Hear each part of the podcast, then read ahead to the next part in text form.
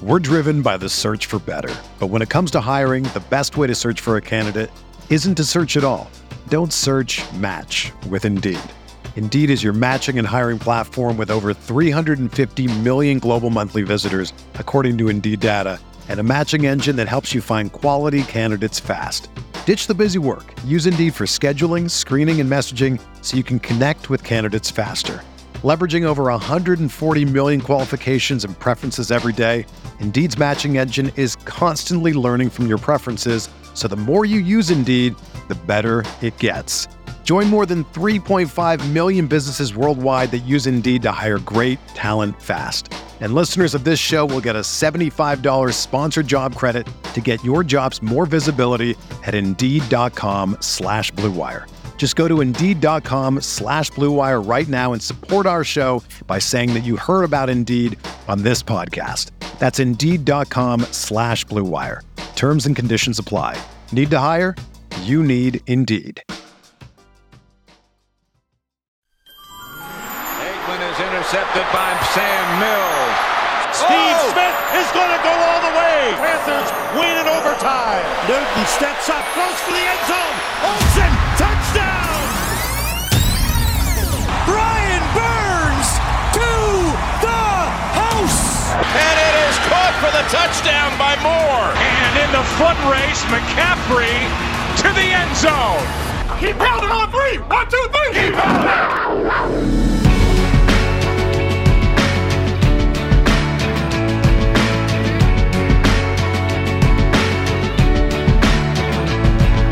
Welcome back to another episode of The Roar, brought to you by Blue Wire.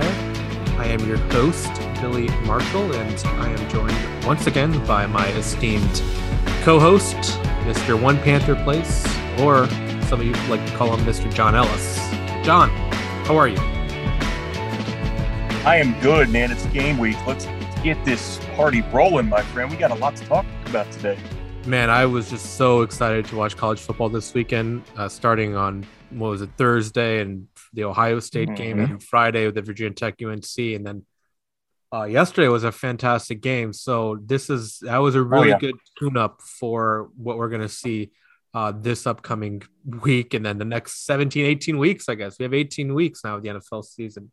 Oh, it's great. It's a great time. Yeah, I just love it you're right. And that college football weekend was interesting. You know, obviously I do work with the Clemson football uh, radio side, and that was a disappointing offensive effort. But then you saw some some great games throughout the weekend, including that game last night, which is uh, just some tremendous plays all across the board and a great finish. Uh, unfortunately, Brian Kelly sort of overshadowed it.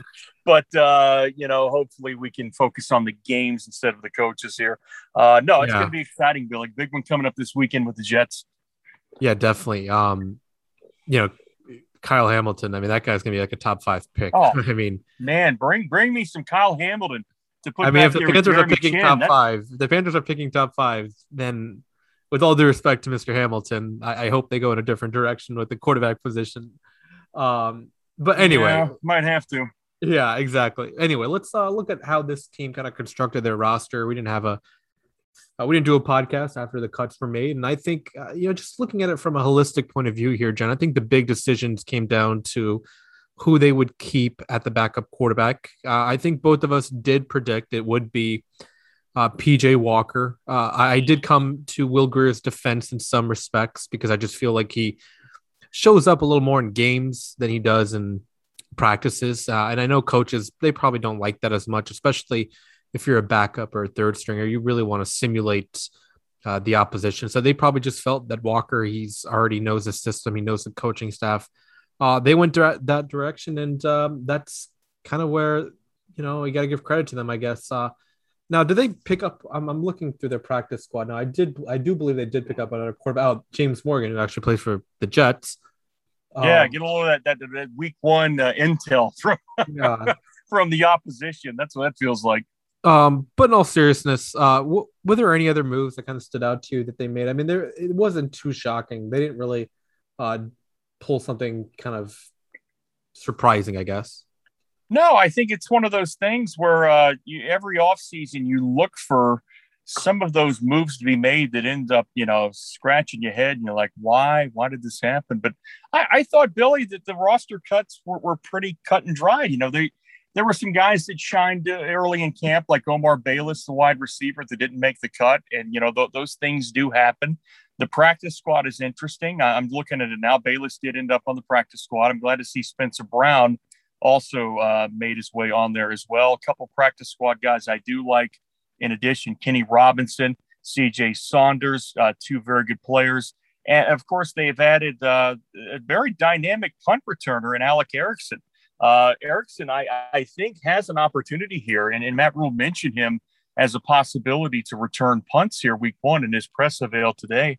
So I think it's something to, to look out for. But no, in terms of what they've done in general, I, am not too surprised. I, I, am scrolling through the roster right now, Billy.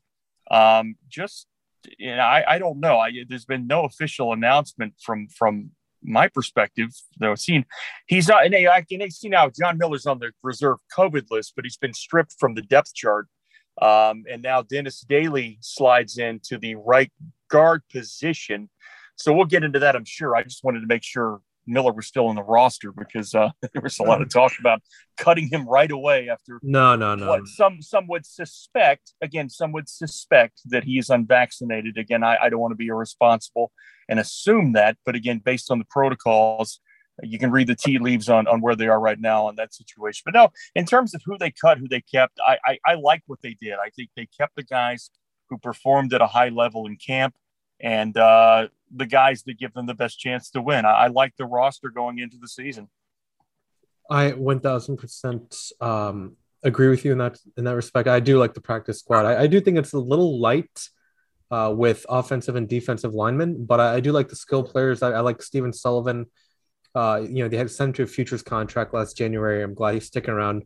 Uh, same thing with Rodney Smith and Spencer Brown. I thought Smith showed uh, quite a lot last year, and uh, the limited reps he was able to get. And again, Kenny Robinson, same thing. He was a, a draft pick uh, in Matt Rhule's first uh, draft, and uh, it's just good to keep those guys here. And again, it, I really think that the NFL made the right move in expanding these practice squads because obviously, yes, uh, you want to be prepared for COVID outbreaks, situations that occur, but at the same time, it, it's also just good to keep you know a large not I don't want to defend keeping a large amount of players on team, but it's good to keep you know players who went through the entire offseason and training camp in your program. Uh, like I said, just in case situations occur, whether it's injury or COVID related.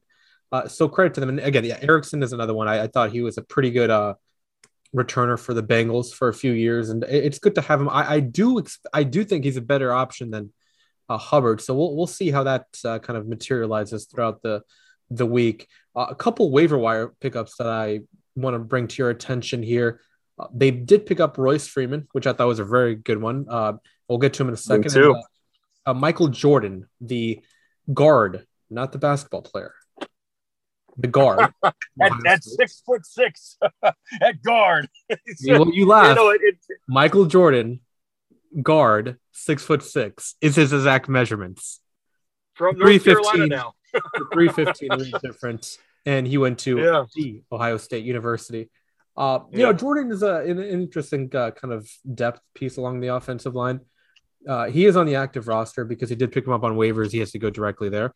Uh, so, and uh, from what I was reading, uh, there were some reports that Jordan was in pretty high demand as a waiver option, but because Carolina was, yeah. they had, I think they were picking seventh or eighth in the waiver wire. they had priority in that respect. Uh, but let's let's focus on Jordan because I think this is going to be relevant to the discussion what's with, with what happened today, and that's uh, that is John Miller, a pretty reliable veteran guard, the right guard, who is going to miss uh, this game and potentially the next game because of COVID protocols. Uh, now, yeah, what Joe Person said, I believe it. He said ten days, so that would that would uh, assume that he is not vaccinated. So I don't know. Uh, I, let, us just leave that part aside. Yeah, I'm going to roll with Dennis Daly as a starter, but just give me your impression. I mean, Daly is more of like a utility guy. He can play anywhere in the offensive line, but right. What do you think now of this offensive line? And they're kind of going to mixing and matching sort of this position. I know Deonte Brown was an option for them give me your kind of, you know, ten thousand foot view of this situation right now. Yeah, it's hard because you know I, I we, we have talked so much, Billy, about the the problems Carolina appears to have in terms of pass protection on the interior side. I think we both agree that Cam Erving, and we may eat these words, but he's settled in a little bit at left tackle. I think the bigger concern would be Pat Elflein at left guard. Paradis has not looked very good lately in center, although he's always available, and that's a critical part of this is continuity. Uh, I, I just don't see him being a guy that can dominate week in and week out. He just hasn't shown it. And I think now that John Miller, who I think is the the best guard on the team in terms of the complete package, uh, you know, Deonte Brown looks fantastic in, in terms of the preseason, but it's preseason, it's backups. I I think it it it is concerning a little bit because now Daly steps into a position. He's a swing tackle that has played some guard. Uh, he obviously is a competent guard. I, I do think you, you want to avoid if you can, and it might not be avoidable in a COVID situation. Even after the vaccinations, after what we've been through, you still have protocols to follow. And it may be a situation where he's been in close contact, presumably, with that offensive line. And, and who knows where that might lead. But I think that it's the best option they have right now with Daly. I, I know folks are clamoring to see Deonte Brown or Brady Christensen dive into that right guard spot right off the bat. I just don't think the team is comfortable with that quite yet. Now, now, do I think that Deonte Brown could step in week one and, and do it? Sure, I think he could. But I think there's more to the position than just you know pulling and laying out defensive uh, defensive backs and, and putting up highlight reel type blocks. You got to be consistent. You got to be good in terms of understanding line calls and having the you know the experience to manage that. I think their best bet right now is, and it's not a great bet. It's not a great situation, but to put Dennis Daly in there at right guard. But I, I am very concerned, Billy, about what Robert Saleh can do. They have some horses on the inside portion of that defensive line too. I think they can generate some pressure, and that does concern me with Sam Darnold's happy feet. Yeah, uh, for sure. I mean, we've kind of pegged this offensive line all off season. So I'm gonna give them the benefit of doubt week one, week two, week three. But uh, I mean, if they play how we expect them to play, which we don't have really high expectations right now, then I mean, this is gonna be a discussion point all year. Uh, let's transition quickly because I really like the pickup of Royce Freeman. I mean, this is a fantastic third down back. I mean, he he is yeah. excellent at picking up uh, in pass protection. I mean, not only does he have like the body type, and he does a really good job of just you know coming in with the right technique. He identifies blitzes very well, which speaks to maybe his um, you know football IQ because he's identifying the blitzer. He's you know reading the uh, the line adjustments really well. I, think that this is a, a very good pickup because they really never had a guy like this uh, for a while. I mean, McCaffrey has done some blitz pickup. He's not very good at it. He's okay at it. If you're looking for a weak spot in McCaffrey's game, I would say uh, picking up, you know, in pass protection would probably be one. I mean, he's right. not like the worst in the league, but it's just, it's a weakness. Which, yeah. um, I mean, you look at all the strengths, you'll take all the strengths over that one part. But uh, sure. just to get my point, I mean, he's also a pretty decent runner between the tackles as well. I think he does a at Oregon. I remember him. Uh, you know, they played uh, you know, Mark Helfrich was their coach, and they, they did a lot of, you know, the outside zone, which a lot of Chip Kelly influence. But, uh, you know, he he can pat, he can catch the ball really well, which again was an issue with Hubbard still learning the position. So uh, I really like this pickup because I think he can come in immediately and be the third down guy, maybe get like 15 to 20 percent of those carries uh, if McCaffrey is like split out wide or if they're going with two backs on third down. Yeah, six foot two thirty eight is sort of, a, and in more ways than one, sort of a, a, a poor man's version of Jonathan Stewart, uh, another Oregon, you know, great that came out and showed some promise early on and had a great career. Uh, Freeman, I think, is a good opportunity to to get himself in, in a situation where he can be the the number two guy. Obviously, Hubbard has some developmental issues to work on. He had the big run against the Colts, but again, those type of loaded box plays happen, and I wasn't overly impressed by his entire tape during the preseason. I think you and I agreed on that last week. And we also made the point, Billy, that, you know, and you drove this home that Carolina needed to have another back in that room with some some veteran presence. And what you get with Freeman, look, I mean, you go back to 2019 uh, and 2018 combined, he had about 230 touches uh, as a running back for just under, actually just over a thousand yards, which is pretty good action. Again, not a lot of per uh, carry attempt average there. I mean, you're right around the four mark, but he's a workhorse. He's five touchdowns uh, in 2018, three in 2019. And I think more importantly, he gives you another option down near the goal line. Again, McCaffrey can get skinny. He can do things. He's also got some muscle with him. He can pound that thing in from inside the three. But I think you need somebody like a Royce Freeman in those situations to, to sort of give another look to what they want to do. He's also, to your point, a pretty good receiver at 43 catches in uh, 2019 and uh, did score a touchdown. Fumbles are not an issue with him. He's lost one career fumble. He's only fumbled it once in his career. That was his rookie season.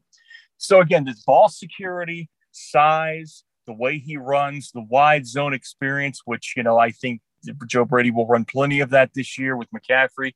I think it's a good scheme fit. I think it's a good physical fit for what they want to do in terms of you know short yardage. I, I like it a lot, and I think he'll creep into the the rotation there pretty soon. Now I could eat those words. Hubbard might take off and become RB two, but I always like having diversity with your backs. I like having one back that has a certain skill set and dynamic, and then a second guy who can be your hammer. And I think they would be a good one-two mix. How much of that number two would play? You know, McCaffrey's going to get a lot of touches, Billy but utilization is important too there. How will they deploy him? Will they give him more looks outside in the slot at receiver? I think they should because he's probably the best route runner on the team.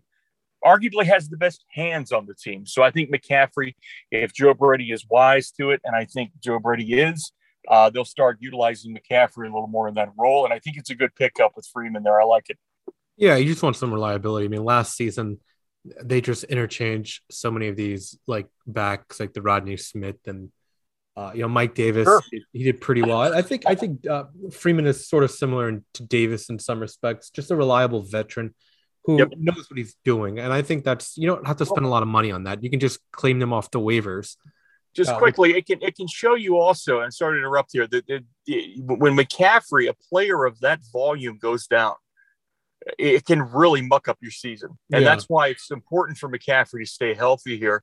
Because once you get into that situation, Royce Freeman or, or Hubbard is is not neither one are going to be a 90% volume guy. And then you're going to have to peek down the roster a little bit at lesser desirable options, like they did last year with, you know, Rodney Smith, Trenton Cannon. Good players, but obviously not guys you want featured in key roles there. So McCaffrey's health is really the key here to all of it. Yeah, one thousand percent. Again, I think that you don't have to spend a lot of money on this position. I mean, we found Mike Davis for like the veteran minimum last year, and yeah, uh, which they just picked up Freeman off waiver. So that just goes to show you that you can find running backs out there. You don't have to go out and spend a ton of money. Uh, I mean, this isn't taking shots at McCaffrey's contract or anything. I'm just saying that it's you can find talent out there to uh, really help your team. And again, but uh, they, they need to get the most value out of that contract, though. And I think they need to utilize him in a little more diverse ways than they have well, before. Norv didn't do that very well. I, I, I love the Turners. Trust me, I, I have nothing respect for both Scott and Norv, but I did not like the way they utilized McCaffrey. And I think Brady, now with a full season ahead, hopefully with McCaffrey, can do a little bit uh, more in terms of creativity and getting McCaffrey involved in the passing game. Well, I agree with the latter point. I'm not sure I totally agree with your first point. I thought they did utilize him fine. I mean, he had, you know, a thousand, a thousand. So I, again, well, now sure. how much of that coming comes in garbage time, whatever, I don't know. Um, I'm I w- I'm not too worried about what they did to him. What my concern now is just keep him healthy. That's that's that that should be your number one priority. I don't really. I think we should. I think from my perspective, I just want to make sure that they are singularly focused at one step at a time. Uh, because again, you did give him all that money. He is essentially, you know, a big part of your running game and your passing game. And let's just do number one job. Get him through weeks one, two, three, four. Make sure he's healthy. Make sure they're not overworking him. Uh, and then you kind of just you know maybe elevate expectations after that. I mean, the expectations should still be high, uh, but I mean as far as like his workload is concerned. Um, Sure. So that uh, that settles the uh, running back position. Do you have any thoughts on them keeping four tight ends? I know it uh, it got a little bit of uh, this discussion on Twitter. I saw some people were a little uh, kind of just raised their eyebrows a little bit. They kept four tight Yeah. ends, and obviously they uh, decided to keep uh, Giovanni Ricci, who's going to be a, I believe, fullback for them. Uh, but Yep. it's four tight ends, one fullback, five in one position seems uh, a little much. Uh, I'm not really too sure what they see in Colin Thompson. Um, I mean, uh, he's a pretty big receiver. He can go up and get it, but uh, yeah, I, don't know. I mean, the tight end uh, distribution of roster spots at that position is a little confusing to me, but maybe you see it differently. Yeah. No, no, I think I, I agree with that. You know, the roster situation is always going to be fluid. I think Tremble, what you're going to see with him, I'm a little surprised the the way they're deploying him. I think we talked in the the preseason and even back during the offseason about Tremble possibly stepping into more of a, an H back fullback role, which he still will see plenty of H back reps. Uh, but but he he is trying. They're trying to develop him into the receiving threat that he didn't have the opportunity to do with the low volume there uh, at Notre Dame. So that'll be interesting to watch. Colin Thompson is just a, guy.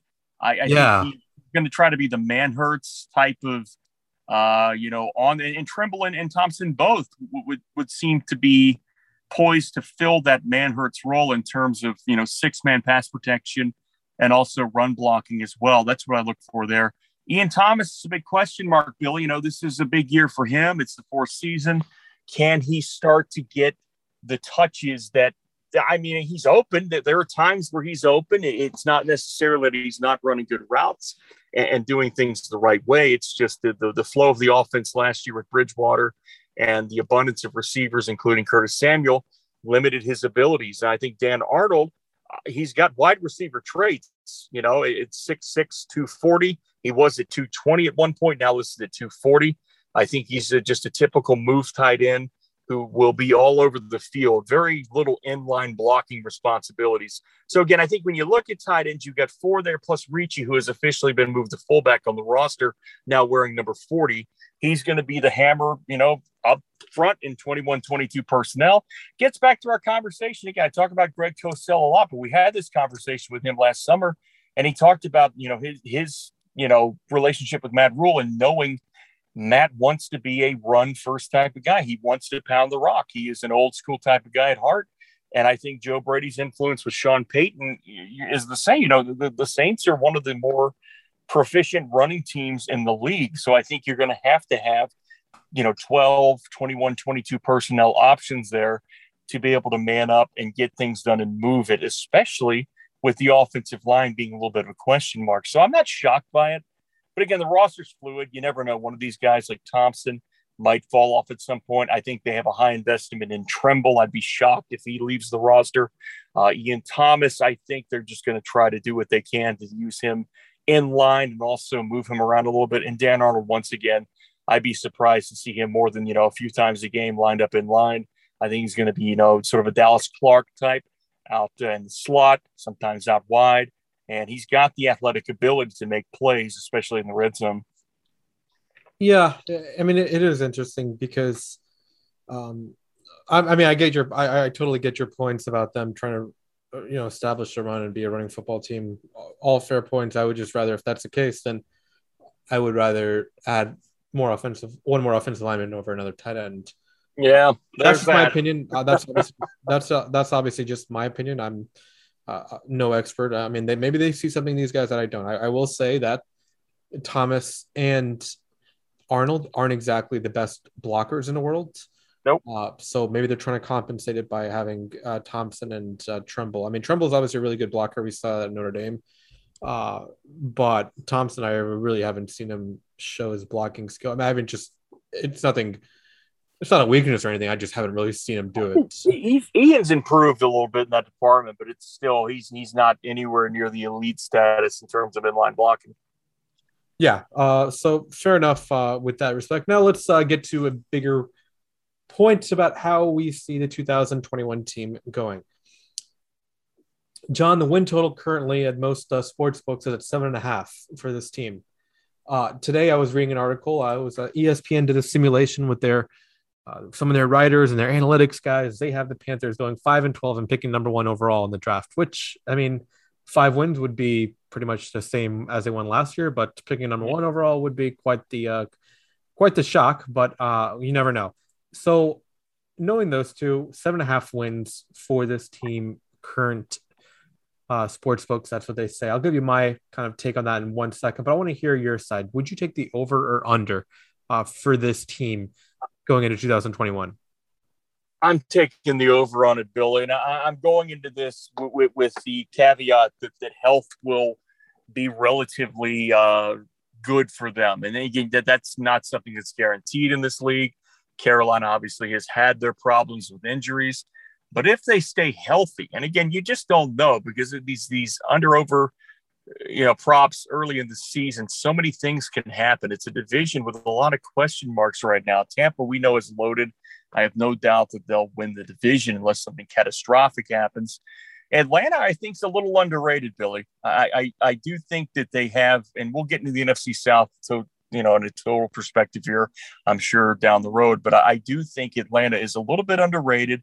I do like the addition of Mike Davis. I think Matt Ryan's still a very good quarterback. Calvin Ridley can do some things. They drafted Kyle Pitts. And I think Dean Pees is a great addition as a defensive coordinator. He's already dialing some things up in the preseason that compensates for their lack of pass rush. They're going to be aggressive.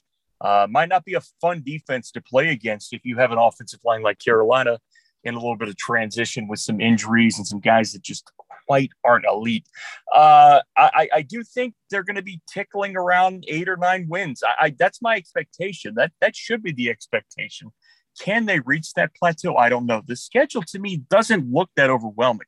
I mean, the, the first quarter of the season, you're looking at uh, week one opponent against the Jets, who I, I feel like they, they should win handily in that game. I, I really do. And then you end up with the Texans, They're one of the, the least talented rosters in the league right now. A lot of turmoil down there. They're going to be able to stop the run. That's what Houston's going to do nonstop is try to pound the rock. Dallas is on that early season slate. Of course, the second week game is going to be the New Orleans Saints. Uh, you can never count a Sean Payton team out in any game, and I certainly wouldn't think that's a light uh, game for Carolina at all. In fact, I think they'll probably lose that game but uh, a, a, lot of question marks still about how will they progress with a new quarterback with Jameis Winston.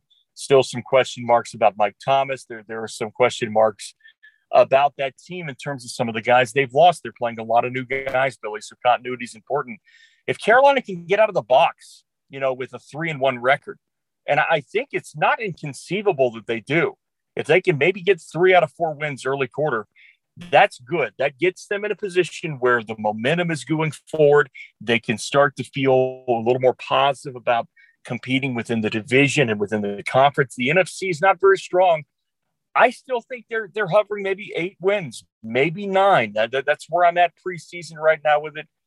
The, the Matt Rhule era needs to start to churn that way. Another five win season, another top five, top eight pick is not where they need to be right now. They, they, they, they, with the talent they have on the roster now, they've added some pieces. Defensively, I like what they've done in the front part of the line there. They've also got some good options in the secondary now with Chinn, with Jaycee Horn, their high investment in the draft. Donte Jackson, if he's healthy, I think can have a really good season with Horn taking some of that pressure off. So yeah, I'm leaning more in that eight win range right now. But man, it's a week to week thing, buddy. I with with COVID still looming, with, with with the COVID protocols, with injuries that pop up, with this offensive line being in question, with Sam Darnold being a big question mark. I just don't know. But I I don't think they'll.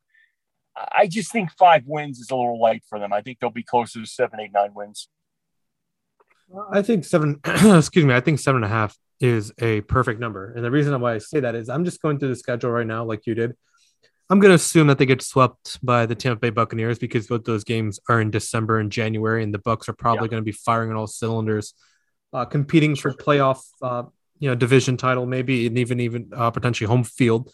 Uh, but I will say that they will split against the Saints and the Falcons. That's two wins right there. I'll, um, you know, just for argument's sake, I'll say that they beat the Jets and the Texans. That's four wins. I'll say that they uh, between they have a home stand here between the Eagles and Vikings. I'll say they win one of those. Um, go split those. So that's five wins. Again, I'm trying to be a little conservative. Uh, yeah. I'll, I'll, say they go on the road and beat the Giants. That's six wins. Uh, between this uh, three game stand between the Patriots, Cardinals, and the Washington football team, uh, I would say they probably win. I mean, the Cardinals is going to be on the road, so that's going to be a little tougher. Uh, Patriots, yeah, I mean, really well coached. Same thing with Washington. I'll say they win one of those. So that's seven right now, and then you have games like at Miami, which I mean they're fantastic. I think they're one of the better rosters. It's just going to come down to the quarterback. Uh, in Buffalo, I mean, I don't really expect them to win that, especially because the game is, you know, in Orchard Park in late December. I don't really know how this team is going to be. That that feels like one of those yeah. games that I mean, and Buffalo is one of the best. tough one for Carolina. Yeah, one of the best teams in the NFL. So I'll, i think seven to eight is the right range. So I think Vegas hit it right on the nail with seven and a half. Uh, and like you said, it is a week to week thing.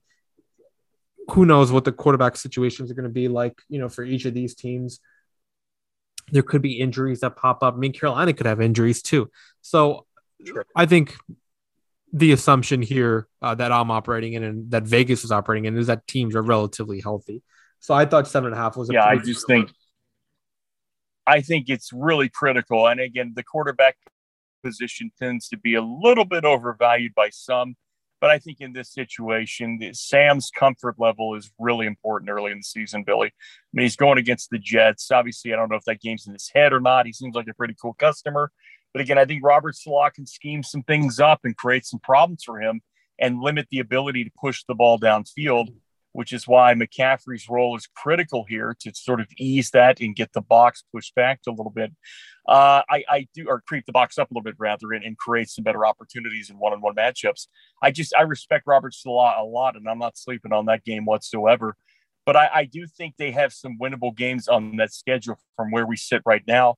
I, I, do think it, it really is just Sam Darnold. I mean, if they keep him comfortable and his mechanics continue to improve, especially below the legs there with the footwork, that's the key for him. He's got to get some early season stuff going, some mojo, hit a few deep shots. Again, one of the things we talked about is the red zone production.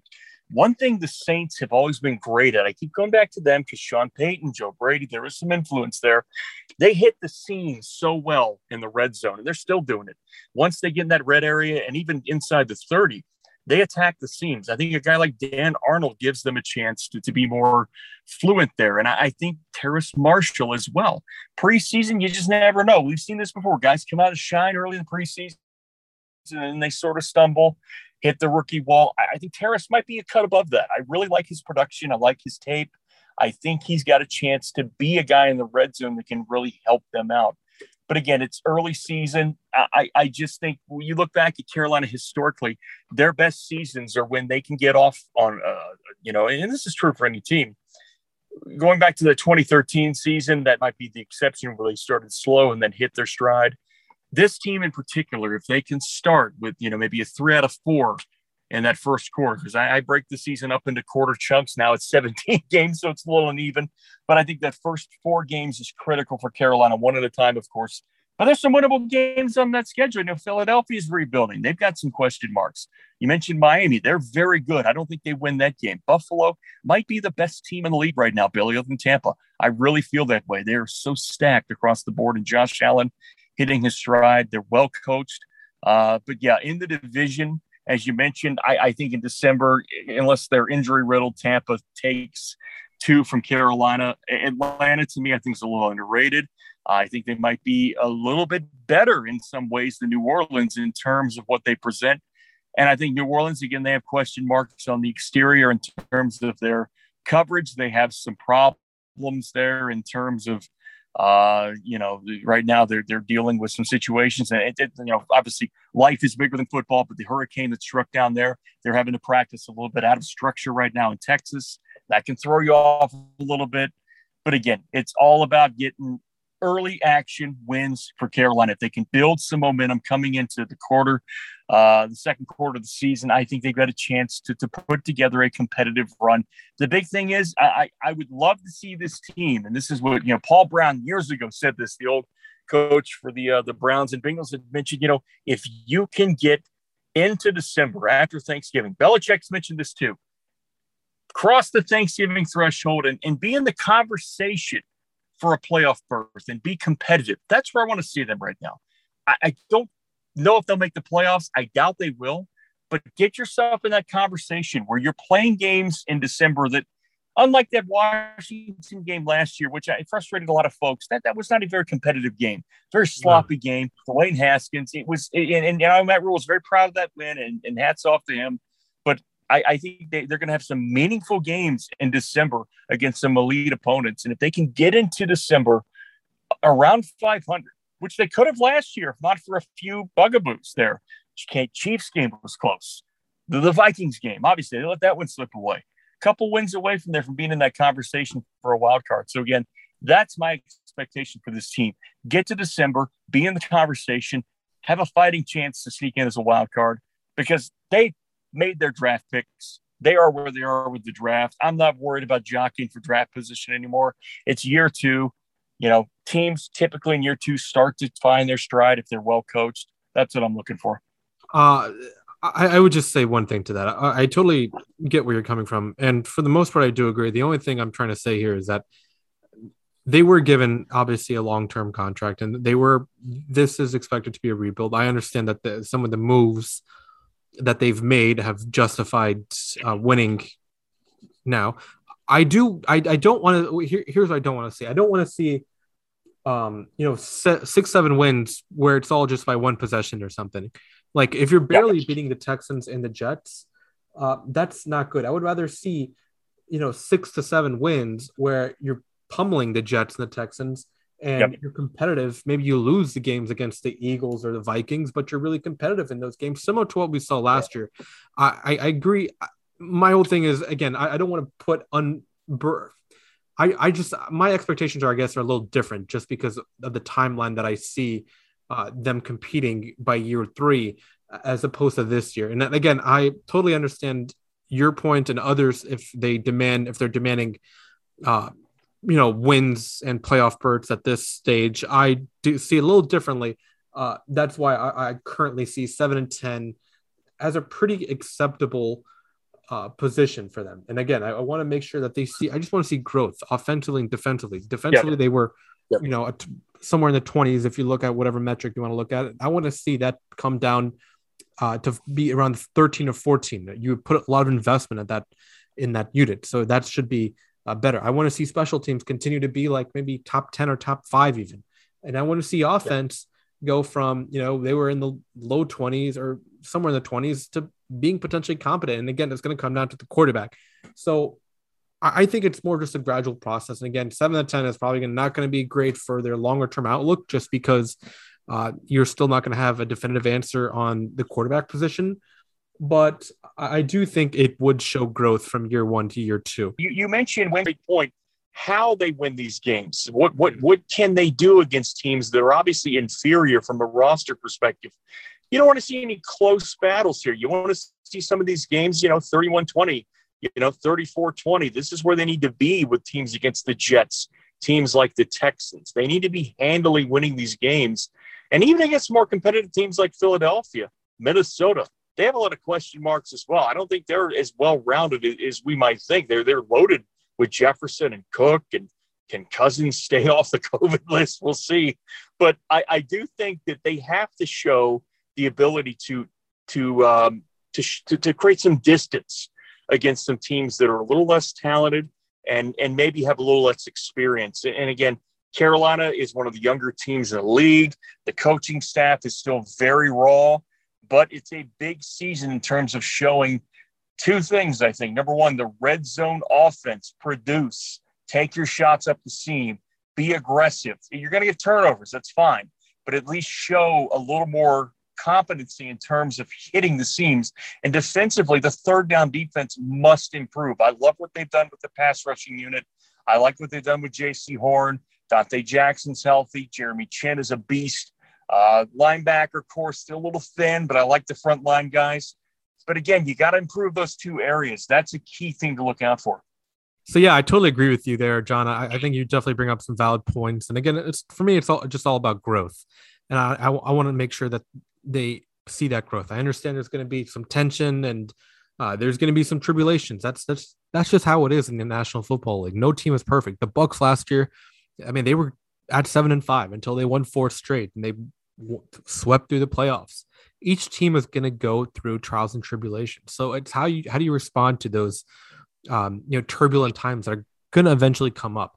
Nothing's ever just going to flow seamlessly. Just never. I mean, even the best teams uh, in this. I mean, 2015, everything was, you know, I mean, they had Luke Kuechly on the concussion protocol leak week one. I mean, they had to go through quite a lot of uh, changes yeah. that season. So for me, I just want to see growth. I want to see them improve in certain aspects. Like I said, I want to see them, you know, get better and just coaching. Obviously, same thing. Red zone, defense, third down, special teams. Hopefully, we find a kicker that's consistent, uh, and that's just all about seeing how this team goes through. Uh, and that's just going to be kind of just my point of view on all of it. Uh, but I just want to say, John, thanks again for doing this. Uh, it's been a pleasure. Uh, and mm-hmm. as we enter year two, it's year two of this podcast. Uh, looking forward to it. Really excited to really get into it and just see how this team under Matt Rhule develops. Um, and for all of all for all, all of our listeners, we will have a podcast uh, previewing the Jets with a special guest uh, from that perspective this week. Uh, so stay tuned for that. John, do you have any final parting words for today? Other than what we've talked about, excited to get this season rolling. Two podcasts a week for you guys. Uh, and looking forward to Billy's conversation later in the week with a Jets guest who will give us some insight from uh, behind enemy lines there. Looking forward to it, my friend. All right. Thank you again for everyone for listening. Please make sure you hit subscribe on Spotify, iTunes, or wherever you're listening. Thank you and enjoy the rest of your week.